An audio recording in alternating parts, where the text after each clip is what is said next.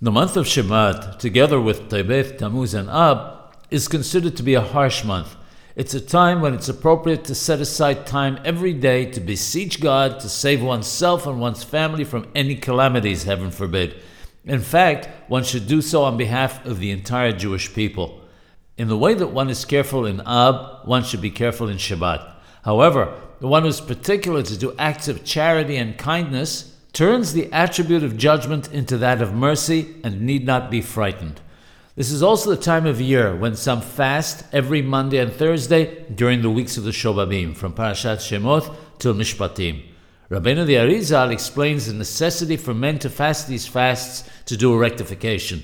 All this applies till Tu B'Shvat, the 15th of Shebat. However, from Tu B'Shvat on, the severity of the month becomes substantially lessened till the month of Adar starts when we increase our rejoicing.